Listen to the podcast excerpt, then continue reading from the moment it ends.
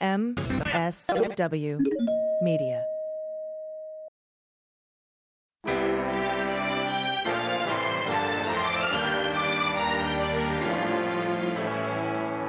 So, to be clear, Mr. Trump has no financial relationships with any Russian oligarchs. That, that's what he said. I, I, that's what I said. That's obviously what the, our position is. I'm not aware of uh, any of those activities. I have been called a surrogate at a time or two in that campaign, and I didn't have not have communications with the Russians. What do I have to get involved with Putin for? I have nothing to do with Putin. I've never spoken to him. I don't know anything about him other than he will respect me. Russia, if you're listening, I hope you're able to find the 30,000 emails that are missing. So, it is political. You're a communist. No, Mr. Green. Communism is just a red herring. Like all members of the oldest profession, I'm a capitalist. Hello and welcome to the MSW Book Club. I'm your host, AG, Allison Gill, and today I'll be covering chapters 3 through 6 of Allow Me to Retort A Black Guy's Guide to the Constitution by Elie Mystal. There's also an episode of Mueller She Wrote out today, so please check that out. Give us a subscribe or a follow and leave us a rating. I would love that. And I want to take a minute to thank our patrons. We don't have any sponsors for today's episode. Um, we don't get a lot for the book club because I guess because I have so many other shows. but uh, our patrons, you make this show possible. Um, you really, really do. And if you are a patron of the MSW Book Club, you are automatically, for the same price, a patron of Mueller She Wrote and the Daily Beans. You get all three shows ad free. So thank you very much for as little as three bucks a month. Head to uh, patreon.com slash Mueller, She Wrote to sign up or search for us on Supercast. It's really easy. And again, thank you so much to our patrons. You really do make this show possible. All right, let's begin today with chapter three on page 31 of the hardback edition. This chapter is called Everything You Know About the Second Amendment is Wrong and Elie opens by reminding us that it's impossible to have a conversation with a Republican about progressive policies without running into that person's interpretation of the Second Amendment. And that's true no matter what else Republicans know. He says, quote, I've met people who cannot accurately tell me how a bill becomes law, but they can quote the Second Amendment verbatim. A well regulated militia being necessary to the security of a free state, the right of the people to keep and bear arms shall not be infringed. Here, Elie refers to them as ammosexuals, people who fetishize guns but uh, can't win at Scrabble. And he points out that arguing with them is easily one of the most frustrating experiences available on the internet today because their arguments aren't grounded in reality. They are based on fear. Quote, these people are willing to suffer the ongoing national tragedies of mass shootings. They're willing to ignore the epidemics of suicides and violence against women. They're willing to sacrifice the lives of school children all so that they might feel a little less afraid when something goes bump in the night. We live in the most violent industrialized nation on earth because too many dudes can't admit they still need a nightlight. Unquote. And when you ask them why, they will bring up the self defense argument, or they might talk about hunting for a minute. And by the way, Elie writes something hilarious here. I have to read it to you. He says, it might try to convince you that their right to sit in a tree covered in deer piss for five hours until a defenseless animal wanders in range of their military grade sniper rifle shall not be infringed. Imagine you're a deer. You're prancing along, you get thirsty, you spot a little brook, you put your little deer lips down to the cool, clear water. Bam! A fucking bullet rips off part of your head. Your brains are laying on the ground in little bloody pieces. Now I ask you, would you give a fuck what kind of pants the son of a bitch who shot you was wearing? But back to the self defense argument. Elie says that people often don't realize um, what they don't realize is that argument is new and it's made up out of thin air, whole cloth, by the gun lobby, that self defense thing. And, and the right to self defense isn't mentioned at all in the Constitution, by the way. Quote, what Republicans think is their strongest and most ancient defense of gun rights is actually a mere advertising campaign from gun manufacturers. And it came about in the 60s and 70s when the Black Panthers were arming themselves, and that was a very serious problem for racist Americans. That led to Ronald Reagan signing the Mulford Act banning open carry of loaded firearms in California. Soon after came the federal law called the Gun Control Act of 1968, which banned gun sales across state lines. Of course, no one was upset about those restrictions because they both fit squarely within the Second Amendment. So, the government's authority to regulate guns wasn't always controversial. In fact, regulation is in the text of the Second Amend- Amendment well regulated militia, right? In fact, the final word on gun rights used, uh, used to be U.S. v. Miller, which mandated registration, allowed for the taxation of guns, and attempted to create different classes of firearms to make certain kinds harder to get. The court decided, quote, a shotgun having a barrel less than 18 inches long does nothing to preserve a well regulated militia, and therefore the court cannot say the Second Amendment guarantees the right to keep and bear such a weapon. They were talking about sawed off shotguns, by the way. So the test was whether the National Firearms Act of 1934 had any impact on the necessity of keeping a well regulated militia. The court decided it did not, and that there could be laws limiting the types of firearms people could have. We can all concede that the law uh, Reagan signed in 1968 to keep the Black Panthers from open carrying loaded weapons was racist, but it didn't have anything to do with militia readiness, so it didn't have anything to do with the Second Amendment. Quote, America might as well have kept on its racist but rational track of adjudicating gun rights, but hardliners at the NRA really didn't like the Gun Control Act of 1968. And in 1977, gun rights absolutists took control of the NRA, and we can trace our epidemic of mass shootings back to those yahoos winning control of that organization. And this is where we get uh, to the meat of contextualism, right? 2A was not to keep people safe.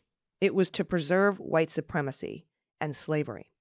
2A in the Consti- is in the Constitution because Patrick Henry and George Mason won their debate with James Madison. Henry and Mason wanted the Second Amendment to guard against slave revolts, and the principal way of quelling slave revolts was armed militias of white people. And the slavers were worried that the new Constitution put the power of raising militias in the hands of the government, which was dominated by Northerners at the time, and they might decide not to help the South should their slaves demand freedom. And Madison eventually gave in and included the Second Amendment in the Bill of Rights. And in 2008, Judge Scalia, Justice Scalia, excuse me, wrote the majority opinion in a case called Columbia v. Heller. This was the case that created an individual's right to own a gun for self defense for the first time in history, 2008. I'm going to read part of that opinion, and Elie wants us to pay close attention to how Scalia whitewashes the nature of Henry and Mason's reasonings for wanting the Second Amendment in the first place. Scalia's way of sanitizing the Second Amendment from its racist roots. And here it is quote, The Anti Federalists feared that the federal government would disarm the people in order to disable the citizens' militia, enabling a politicized standing army or a select militia to rule. The response was to deny Congress the power to abridge the ancient right of an individual uh, to keep and bear arms, so that the ideal of a citizen's militia would be preserved. Scalia totally omitted the original rationale for the Second Amendment, and he had to. Otherwise, people might catch wise that the Second Amendment is illegitimate or that knowing the original intention was monstrous, or both. And conservatives don't want the Second Amendment to evolve either, even though it should, because the founders couldn't know about how guns would eventually be used in suicides or mass shootings or domestic violence. But they didn't want it to evolve. They don't want it to evolve because they don't actually have a problem with the original racist intent. So that brings us to the ammosexual in your life who argues that they need their guns for self defense. 2A was never about self defense, it was about menacing, intimidating, and killing racial minorities. Same reason no one had a problem with restricting gun rights when the Black Panthers started to use them. It's why the NRA has never uh, has a problem with when black people are executed by street cops. In fact, Elie says the Second Amendment could be rewritten to say this quote, white supremacy being necessary to sec- the security of a free state, the right of white people to keep and bear arms shall not be infringed, and there'd be no difference to current gun laws and gun rights. So, until you can convince Republicans that shooting black people is not okay, we will get nowhere. Next up, chapter 4 Stop Frisking Me is what this chapter is called. And Elie opens with a series of brief stories about all the times he's been pulled over for driving while black. He talks about the first time when he was in Indiana and he was speeding. The second time when he was a designated driver for four white girls, and he tells us mm, he recommends against doing that. the fourth time was when he was dropping his mom off at a school she was visiting in southern Indiana when the cop said to him, We just don't get a lot of people who look like you around here. But then he talks about the third and most terrifying time. At the time, he had a job doing event setups for the traveling Indianapolis 500 pace car tour. Uh, his job was to stake out locations, figure out where to park the pace car so people could come and take photos with it. That was his summer job between high school and college. He had a white partner, but they usually drove separately. And one night, Elie was driving alone between Fort Wayne, Indiana and Lafayette, Indiana, and a cop tailed him after he left a gas station. He wasn't speeding. Uh, and eventually, the officer pulled around him to pass. And then a second unit appeared behind him with his lights on, and Elie pulled over. When the trooper got to his window, which was already rolled down, by the way, the trooper said, It smells funny in here. And then Elie asked if he should get his license and registration, and the cop repeated, It smells funny in here. And then Elie came to learn that the next thing he said is probably what got him in trouble, despite all the efforts of his parents and aunts and uncles to educate him on how to respond when he's pulled over by the cops. He said, uh, quote, I don't remember precisely what I said, but it was something like, well, I did, I did get it washed the other day. Maybe I, maybe you should try it. Or I just got it washed. Maybe I need a refund. Something to that effect. He can't remember exactly. But then everything happened very quickly.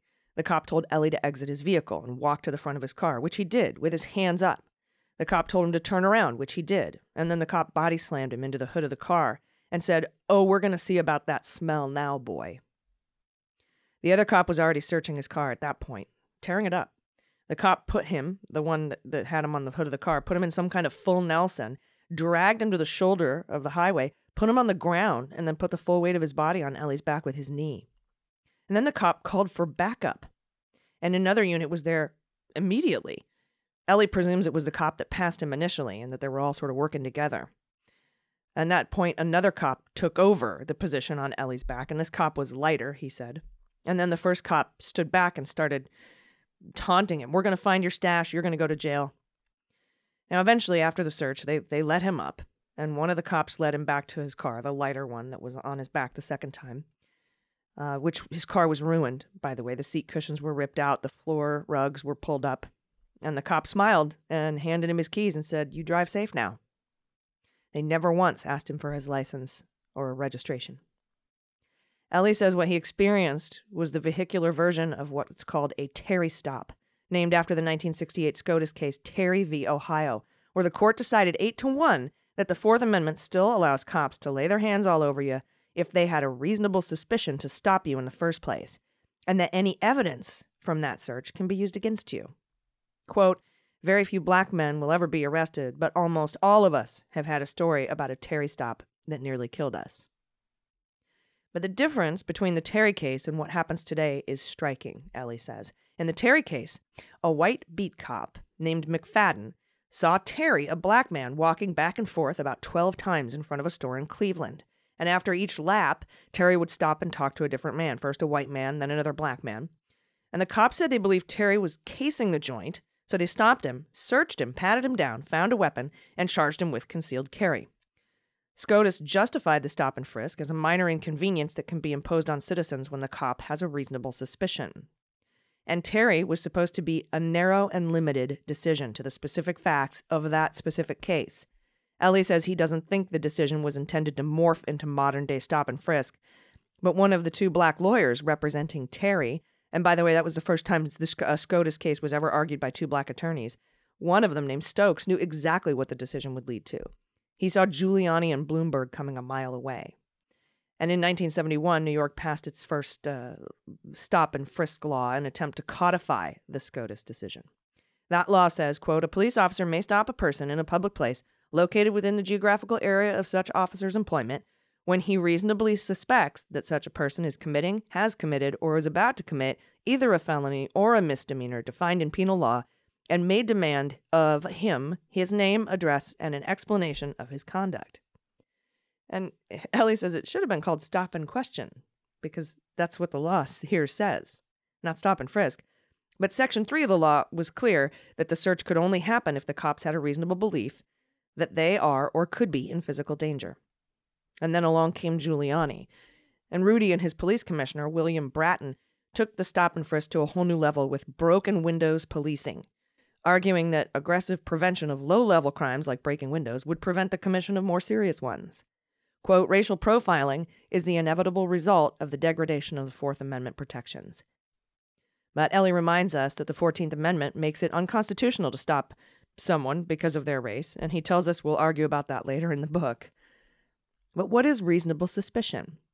He says, quote, absent any kind of psychic technology available to Tom Cruise in Minority Report, there is rarely an objectively reasonable suspicion that a crime is about to be committed, and that's especially true of low level crimes for which no planning is required. Instead of reasonable suspicion, cops act on their unreasonable, implicit, and often explicit biases. Since 1971, lots of cases have been brought uh, to try and stop the racist policy. The most important was a class action suit called Floyd v. City of New York, and the federal court ruled that the city was engaged in unconstitutional racial profiling. Quote, which is nice, I guess. Racial profiling was already unconstitutional. But since so many white people think that racial profiling should be constitutional, it's always nice when a court reminds them that it is not. It just doesn't do a lot for a black kid trying to drive across Indiana this evening. Now, Elie ends this chapter with a detail he left out of the Terry case. When one of the justices asked Officer McFadden why he had approached Terry and the other men in front of the store in Cleveland in the first place, the officer said, in all honesty, I just didn't like them. Next up, Chapter 5 Attack Dogs Are Not Reasonable. Here, we're talking about police discretion for use of force, and Elie opens with the murder of Michael Brown in Ferguson in 2014. Officer Darren Wilson shot Brown six times despite Brown being unarmed. Brown's friend Johnson says that after a verbal warning for walking down the street, I guess, Wilson, while in his police cruiser, attempted to grab Brown by the throat. Wilson, the cop, claims that Brown went after his gun, so he started firing 12 shots total. Six hit Brown. Wilson tried to justify the 12 shots by saying he felt like a five year old holding on to Hulk Hogan. Elie points out here that a five year old is about three foot five and weighs about 40 pounds, while Hulk Hogan was six foot eight and weighed 303 pounds. Now, Brown, the 18 year old, was six foot five and weighed 290, but Wilson was six foot four and weighed 210. Hardly a five year old. Elie says, quote, in a civilized country, an officer's inability to tell the difference between an 18 year old black kid and a demonic giant on steroids would be grounds for immediate dismissal from the force. Police are the only people whose own cowardice and hysteria can be used to justify an objective misreading of the facts. And that rule comes from a 1989 SCOTUS decision called Graham v. Connor.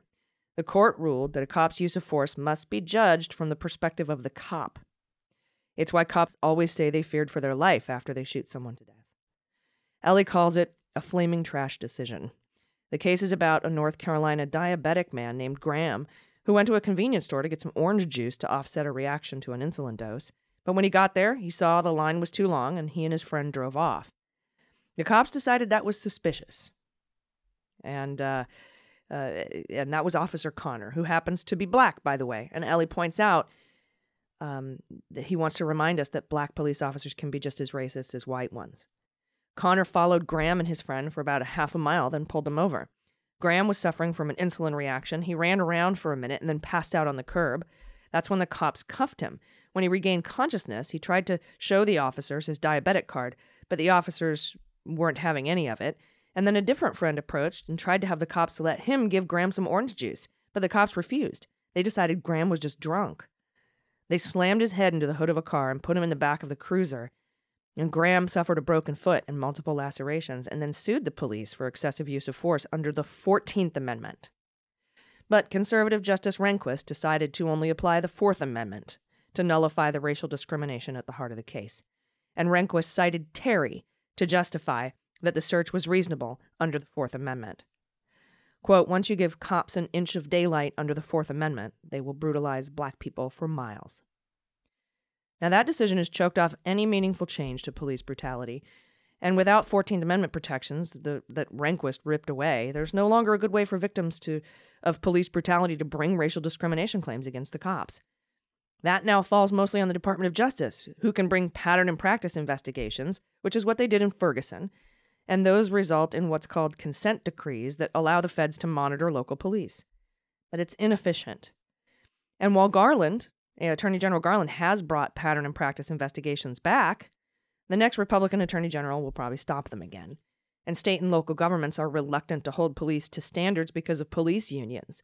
Even in super liberal California in 2019, there was some draft legislation that would have changed it from reasonable belief that deadly force was necessary to no reasonable alternatives. But the union shot that down. and the no reasonable alternatives language was dropped and changed to necessary. And Elie says that's not going to save anyone. Quote, bringing the police to heel will require us to stop letting them substitute their judgment for our constitutional protections. It's time to stop asking the foxes for their opinions on the security of the henhouse. Unquote. And that brings us to the final chapter we'll cover today, chapter six, called Why You Can't Punch a Cop. And here Elie wonders why he can't defend himself against armed agents of the state.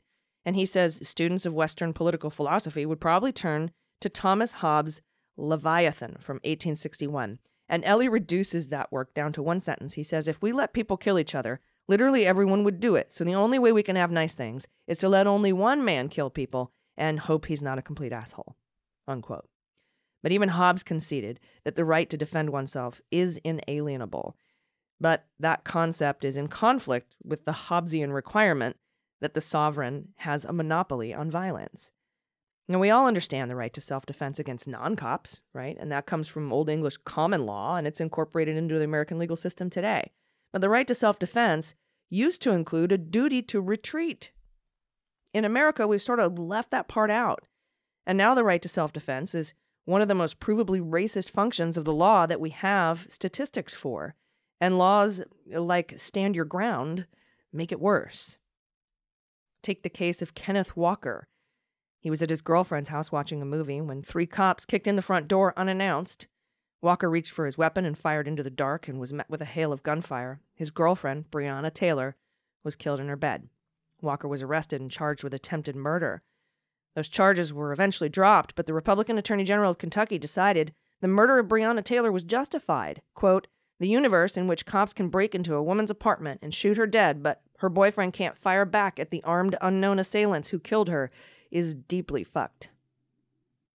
And until recently, the Ninth Circuit Court recognized the provocation rule, which meant that if cops cause a violent confrontation while violating someone's constitutional rights, if they provoke it, they're responsible for all the damage that results.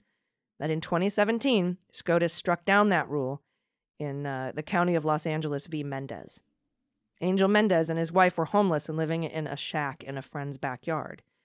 Uh, the cops were out around searching for an armed parolee, not Mendez, but someone else, and they came across the windowless shack, and without warrant or a knock or an announcement, they barged in. The cops allege Mendez reached for a BB gun, and then they opened fire. Thankfully, they lived, and they sued. But a federal judge decided the use of force was reasonable uh, but the, the Mendezes were awarded $4 million because the cops provoked the encounter. But the Supreme Court dismissed that jury verdict and overturned the Ninth Circuit's provocation rule. Justice Alito ruled the provocation could not lead to liability if the cops' use of force was reasonable. And the provocation rule fell victim to what's called qualified immunity, which I'm sure we all know what that is. But some level of qualified immunity should exist. You know, you don't want people suing meter maids for violations of the Equal Protection Clause because they ticket a car parked in a handicap spot by someone who doesn't have a handicap placard, just trying to make things easier for their elderly mother. But that doesn't justify making the Fourth Amendment unenforceable. An officer who violates constitutional rights should be punished in some way, but the courts have turned qualified immunity into sort of carte blanche for cops to act on their racial biases with impunity. And the SCOTUS is so broken when it comes to qualified immunity that dumb lawmakers have tried to fix it legislatively. Ayanna Presley and Cory Booker have introduced legislation uh, to, to end that practice, but of course, Republicans have blocked it. And Elie says these proposed amendments are merely a workaround for deep constitutional rot. And while Justice Alito is one of the most pro cop jurists, Elie reminds us that those SCOTUS decisions we just discussed were unanimous. Elie says, I'm not allowed to resist the cops. I'm not allowed to sue the cops. All I'm legally allowed to do is beg the cops not to kill me and pray they don't choke the life out of me over 8 minutes and 46 seconds. And why can't you punch a cop? Because by the time you're in punching range, it's already too late. Elie says, My country and the courts have authorized these people to hunt me. As Cypher from The Matrix might say, if you see a cop, you do what I do run. Run your ass off. And that's the end of chapter six. I will be back next week with chapters 7 through 10, maybe 7 through 9, maybe 7 through 10. Haven't decided yet. Uh, there's also a new episode of Mueller She Wrote out today. I hope you check that out. And again, thanks to the patrons for making these episodes possible. You can become a patron and get ad free episodes of this show, Mueller, She Wrote, and The Daily Beans by going to MuellerSheWrote.com slash, no, Patreon.com slash Mueller, She Wrote. My bad. You can also search for us on Supercast and subscribe that way. I'll be back tomorrow with The Daily Beans. Until then, please take care of yourselves, take care of each other, take care of the planet, take care of your mental health, and vote blue over Q. I've been AG, and this is the MSW Book Club. The MSW Book Club is executive produced by Allison Gill in partnership with MSW Media and written by Allison Gill and Dana Goldberg. Sound design and engineering by Molly Hockey. Jesse Egan is our copywriter, and our art and web designer by Joelle Reeder and Moxie Design Studios. The MSW Book Club is a proud member of MSW Media, a group of creator owned podcasts focused on news, justice, and politics. For more information, visit MSWmedia.com.